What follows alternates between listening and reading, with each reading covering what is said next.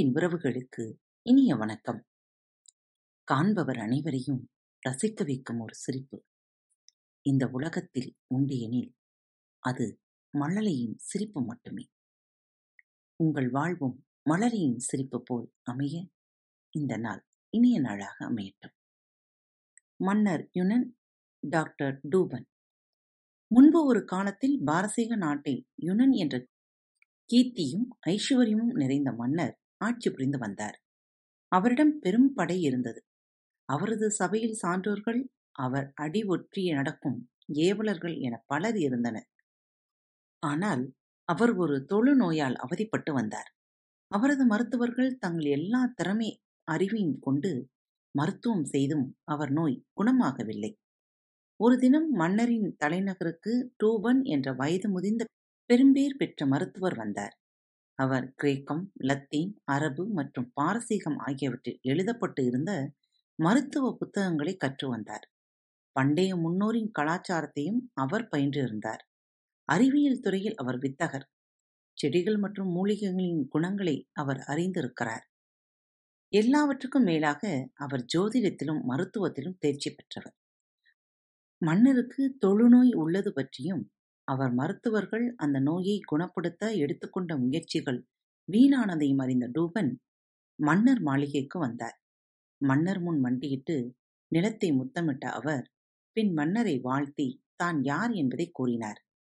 மாமன்னரே உங்கள் வியாதி பற்றி அறிந்தேன். உங்களை குணப்படுத்த நான் வந்தேன். எனினும் நான் உங்களுக்கு எந்த மருந்தும் அருந்த தரமாட்டேன். உங்கள் மீன் மீது தடவி விட எந்த களிம்பும் தரப்போவது இல்லை மருத்துவரின் வார்த்தைகள் மன்னரை ஆச்சரியத்தில் ஆழ்த்தியது. எப்படி உங்களால் என்னை குணப்படுத்த முடியும்? நீங்கள் என்னை குணப்படுத்தினால் உங்கள் மீது நான் பொற்குவியலை மலை போல சொரிவேன். உங்கள் பேரனின் பேரர்களும் அனுபவித்து மகிழ்ந்திடும் வகையில் செல்வம் வழங்குவேன்.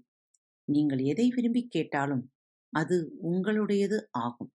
நீங்கள் என் துணையாகவும் நண்பராகவும் இருப்பீர்கள். ஆனால் நான் இந்த நோயிலிருந்து குணமடைவது எப்போது? எந்த தினம் என்ன நேரம் என்று மன்னர் ஆவலுடன் கேட்டார். நாளைய தினம் மன்னர் விருப்பப்பட்டால் என்று பதில் தந்தார் மருத்துவர். டூபன் மருத்துவரை கௌரவிக்கும் வகையில் மன்னர் அவருக்கு வஸ்திரமும் பல பரிசுகளும் வழங்கினார். பிறகு மருத்துவர் மன்னரிடம் விடைபெற்றார் நகரின் மத்திய பகுதிக்கு விரைந்த மருத்துவர் அங்கே ஒரு சிறிய வீட்டை வாடகைக்கு பிடித்தார். அங்கே தனது புத்தகங்கள் சுவடிகள் மருந்து மூலிகைகள் மருத்துவ பொருட்கள் ஆகியவற்றை கொண்டு வந்து வைத்தார். பிறகு அவர் குணம் செய்யும் மருந்தை உள்ளே காலியிடம் கொண்ட போலோ விளையாட்டு மட்டையில் நிரப்பினார். மறுநாள் காலை மன்னர் மாளிகைக்கு டூபன் சென்றார். மன்னர் முன்பு மண்டியிட்டு நிலத்தை முத்தமிட்டார். மன்னரை மைதானம் சென்று அவர் நண்பர்களுடன் போலோ விளையாடும்படி கேட்டுக்கொண்டார். போலோ விளையாட்டு குதிரையில் ஏறி மன்னர் புறப்பட்டார். அவர் அமைச்சர்களும் சேவகர்களும் பின்தொடர்ந்தனர். மன்னர் மைதானத்துக்குள் நுழைந்தவுடன் மருத்துவர் டூபன் அவரிடம் தான் கொண்டு வந்திருந்த போலோ மட்டையை கொடுத்துச் சொன்னார். இதை வாங்கிக் கொள்ளுங்கள் இறுக பிடித்துக் கொள்ளுங்கள். உங்கள் கைகளில் பந்தை இதனால் உங்கள் முழு பணம் கொண்டு விளாசுங்கள். உங்கள் உடலும் உள்ளங்கையும் வியர்த்து ஊற்றும் வரையில் விளையாடிக் கொண்டே இருங்கள். உங்கள் உள்ளங்கை வாயிலாக நாடி நரம்புகளில் எல்லாம் ஊடுருவி மருந்து தன் சக்தியை காட்டும். அதன் பிறகு உங்கள் மாளிகைக்கு திரும்பி நீராடிவிட்டு போய் படுத்து தூங்குங்கள். இவ்வழியில் நீங்கள் குணம் பெறுவீர்கள். உங்களுக்கு சாந்தி உண்டாகட்டும். போலோ விளையாட்டு மட்டையை வாங்கிக் கொண்ட மன்னர் அதை இறுகப் பற்றினார்.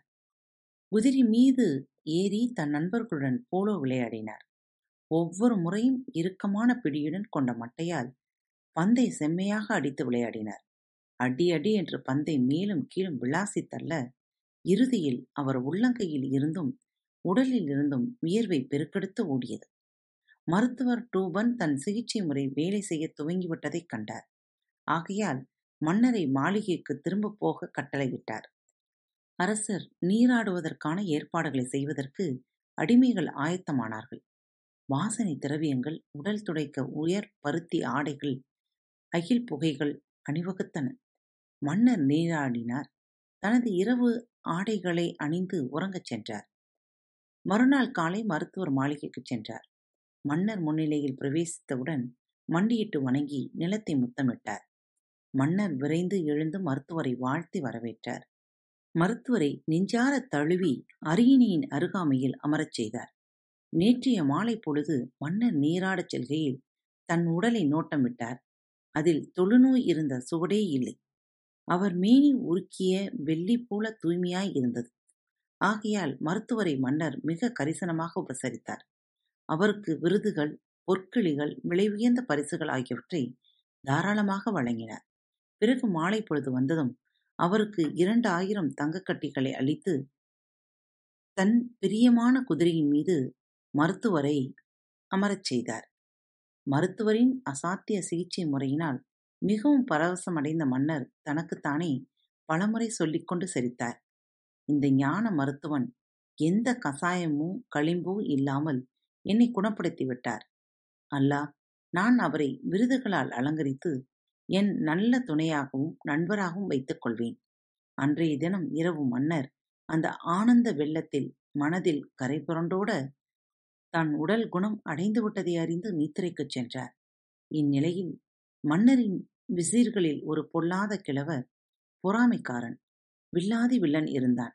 மருத்துவரை மன்னர் ஆப்த சிநேகிதனாக கொண்டதையும் விருதுகளையும் பரிசுகளையும் வாரி வழங்குவதையும் கண்டு கருவி அவன் மருத்துவரை ஒழித்து கட்ட சதித்திட்டம் தீட்டினான். ஆகையால் அன்றைய தினம் மன்னர் மாமன்றத்திற்குள் நுழைந்து மருத்துவரை கூப்பிட எத்தனிக்கும் தருவாயில் அவர் முன்னணியில் அந்த விஜீர் நிலத்தை முத்தமிட்டு சொன்னார் என் அரசை உங்கள் வாழ்க்கையை பாழாக்கும் தீங்கு குறித்து உங்களுக்கு எச்சரிக்கை செய்திட என் கடமை உணர்ச்சி என்னை தூண்டுகிறது. நான் மௌனமாக இருந்துவிடேன். நான் துரோகி என்று அழைக்கப்பட முழுவதும் தகுதி உடையவன் ஆவேன்.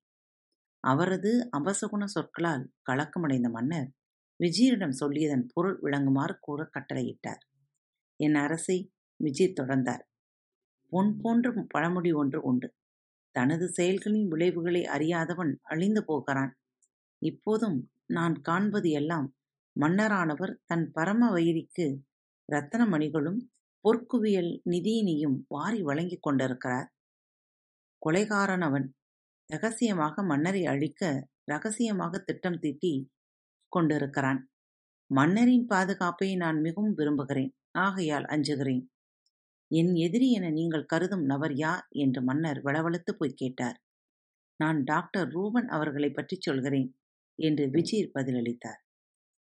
அவர் என் சிநேகிதர் என்று மன்னர் ஆத்திரமாக பதில் அளித்தார் என் அவையில் உள்ள அனைவரையும் விட அவர் என் நேசத்துக்குரியவர் என் சொந்த மருத்துவர்களால் குணமாக்க முடியாத தொழுநோய் என்ற தீமையை அவர் எனக்காக குணப்படுத்தினார். அவரை பற்றி நீங்கள் அபாண்டமாக இவ்வாறு எப்படி கூறலாம்? அவரைப் போல் உலகத்தில் யாரும் இல்லை. கிழக்கிலிருந்து மேற்கு வரை அவரைப் போல் பிறரொருவர் இல்லை. இன்று முதல் அவரை என் அந்தரங்க மருத்துவராக நியமிக்கிறேன். மாதம் அவருக்கு பத்தாயிரம் தங்கக்கட்டிகள் சன்மானமாக அளிக்கிறேன். என் ராஜ்யத்தின் பாதையை அவருக்கு பரிசாக நான் அளித்திடினும் அவரது அரிய சேவைக்கு முன் என் ராஜ்யமும் சொற்பம்தான். விஜி உங்கள் அறிவுரை பொறாமையிலும் அழுக்காற்றிலும் பிறந்தது. தன் உயிரை மீட்ட கழுகை அவசர கதியில் கொன்றுவிட்டு பின்பு கட்டிக்கொண்டு கதறி அழுத மன்னரின் கதை போல் என் கதை மாற வேண்டுமா?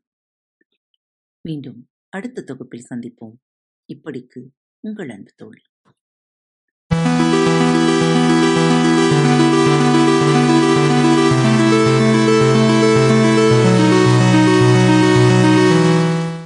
அன்பு நேயர்களில் பாரத் வலையொலி பக்கத்தை தேர்ந்தெடுத்து கேட்டுக்கொண்டிருக்கும் உங்கள் அனைவருக்கும் மனம் நிறைந்த வாழ்த்துக்கள். நன்றிகளும். பாரத் வலையொலி பக்கத்தின் நிகழ்ச்சிகள் உங்களுக்கு பிடித்திருந்தால் மறவாமல் லைக் ஷேர் மற்றும் சப்ஸ்கிரைப் செய்யுங்கள். நிகழ்ச்சிக்கான மதிப்பெண்களை ஸ்டார் வடிவத்தில் மறவாமல் கொடுங்கள். நிகழ்ச்சி பற்றிய கருத்துக்கள் இருப்பின் கீழே குறிப்பிடப்பட்டுள்ள இமெயில் முகவரிக்கு அல்லது உங்களது மெசேஜ் பாக்ஸில் ரெக்கார்ட் செய்தோ தாராளமாக அனுப்புங்கள். உங்களது கருத்துக்கள் தான் இந்த நிகழ்ச்சி மேலும் மேலும் வளர உதவி செய்கிறது. மறவாமல் எழுதி அனுப்புங்கள். இப்படிக்கு உங்கள் அன்பு தோழி.